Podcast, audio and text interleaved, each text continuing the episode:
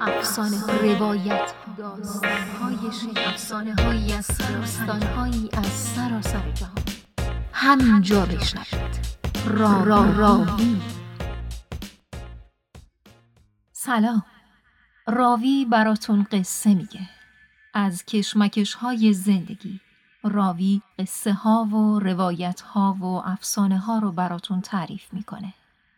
از هر کجای زمین. از هر گوشه دنیا. راوی رو بشنوید.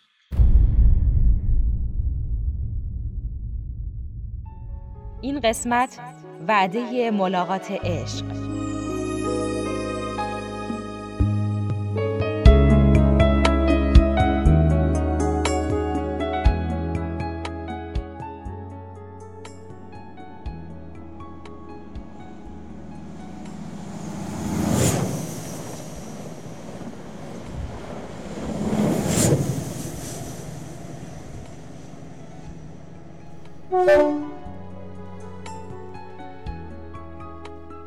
ساعت بزرگ ایستگاه مرکزی شش دقیقه به شش را نشان می‌داد.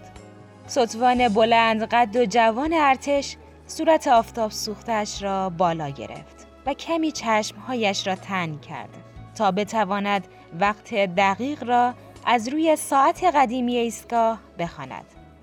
دلش مثل مرغی در سینه می تپید و ابدا نمی توانست احساسات خود را کنترل کند.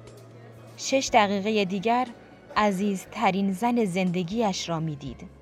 زنی که سیزده ماه تمام به او نامه نوشته بود ولی هنوز او را ندیده بود. به باجه اطلاعات نزدیک شد. می‌خواست به محض اینکه زن قدم در ایستگاه گذاشت او را ببیند. در این فاصله به یاد بدترین شب عملیات افتاد. بدترین شب جنگ. آن شب هواپیمایش در مه گم شد و هواپیماهای دشمن را در چند قدمی می‌دید و مرگ را تا عمق استخوانش احساس کرد. او در یکی از نامه هایش نزد آن زن چنین اعتراف کرده بود. می ترسم و زن پاسخ داده بود معلوم است که باید بترسی. حضرت داوود هم با همه شجاعتش می ترسید وگرنه مزمور 23 را نمی سرود. دفعه دیگر که به خودت تردید کردی دلم می‌خواهد صدای مرا بشنوی که می‌گویم آنگاه که از دره مرگ میگذرم از هیچ چیز واهمه نخواهم داشت زیرا تو با منی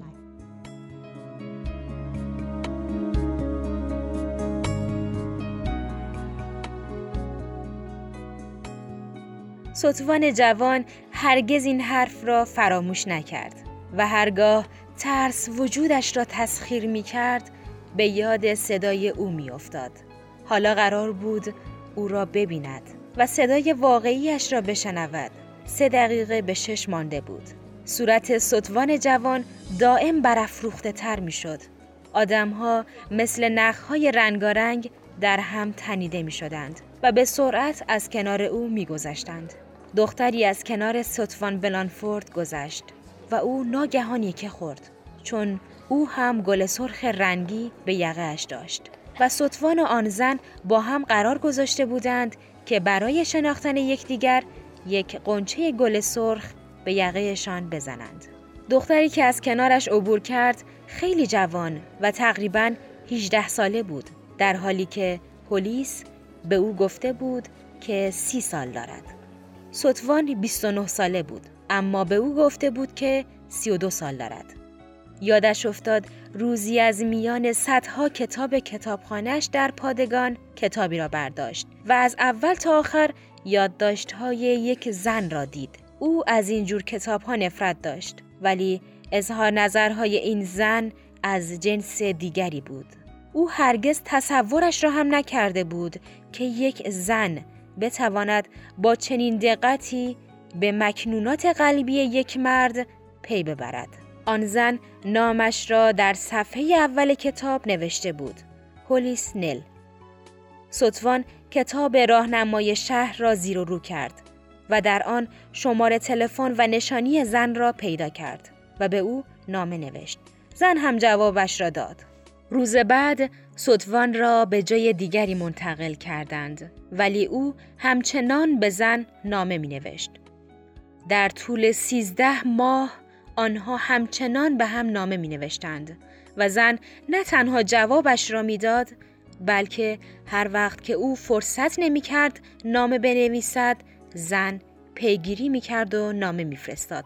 صدوان اما هر کاری می کرد زن حاضر نمی شد برای او عکس بفرستد. صدوان از این کار او خوشش نمی آمد. اما زن برای خودش دلایلی داشت و می نوشت اگر علاقه تو به من حقیقی و صادقانه باشد برایت فرق نخواهد کرد که چه قیافه داشته باشم. فرض کن زیبا هستم. اگر تو به خاطر زیبایی من به طرفم بیایی همیشه این فکر در ذهنم باقی میماند که به خاطر قیافم برایت عزیز هستم و من از این نوع عشقها نفرت دارم. فرض کن بد قیافه و بدرنگورو هستم که احتمال این یکی خیلی بیشتر است. آن وقت موقعی که عکسم را ببینی دائم از خودم خواهم پرسید که آیا باز هم برایم نامه خواهی نوشت یا نه؟ و تازه اگر هم بنویسی از خودم می‌پرسم آیا به خاطر این نیست که تنها هستی و کس دیگری را در دنیا نداری؟ نه، عکس از من نخواه. وقتی به شهر بیایی مرا می‌بینی و آن موقع می‌توانی تصمیم بگیری. یادت باشد پس از آن ملاقات هر دوی ما اختیار خواهیم داشت که به این رابطه ادامه بدهیم یا آن را قطع کنیم.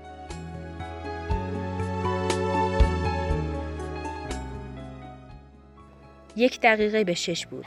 عبارت اختیار داریم در ذهن سطفان تکرار می شد. باز دل سطفان بلانفورد فرو ریخت. خانوم جوان زیبایی به طرفش آمد. سطفان به طرف او رفت و کاملا فراموش کرد که قرار بوده برای شناختن هم گل سرخی روی یقهشان بزنند. زن دیگری که درست پشت سر این دختر ایستاده بود گل سرخی بر یقه داشت اما سنش بیش از چهل سال بود او موهای خاکستریش را زیر کلاه کهنه جمع کرده و پاهای بدقوارش را در کفش های پاشن کوتاهی جا داده بود. اما به لبه یقه کت قهوه‌ای و کهنهش قنچه گل سرخ زیبایی زده بود. زیر لب زمزمه کرد سرکار بیا اینجا. دختر با عجله از آنها دور شد. بلانفورد ناگهان احساس کرد وجودش دو نیم شده است یک نیمه می‌خواست دنبال آن دختر جوان برود و نیمه دیگرش دوست داشت نزد زنی بماند که روح و قلب او را می شناخت و در تمام دوران جنگ سعی کرده بود به او روحیه بدهد. در صورت رنگ پریده و گرد و مهربان او در چشمهای خاکستری و گرمش برق محبت را می‌دید. ستوان بلانفورد دیگر تردید نکرد. انگشتانش را در دور جلد کتاب کهنه و آبی رنگ حلقه کرد. آن دو یکدیگر را با همین کتاب می شناختند. حسی بسیار گرانبها در دل احساس می کرد. جلو رفت و کتاب را به دست زن میان سال داد و گفت من سطفان جان برانفورد هستم.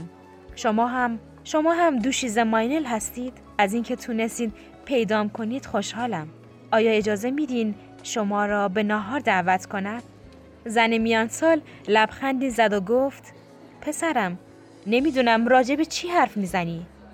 اون خانومی که کت و دامن سبز داشت از من خواست این گل را به یقه کتم بزنم و اگه تو از من برای ناهار دعوت کردی بهت بگم که توی رستوران اون طرف خیابون منتظرته. می‌گفت این یه جور امتحانه. ابدا هم زحمتی نداشت.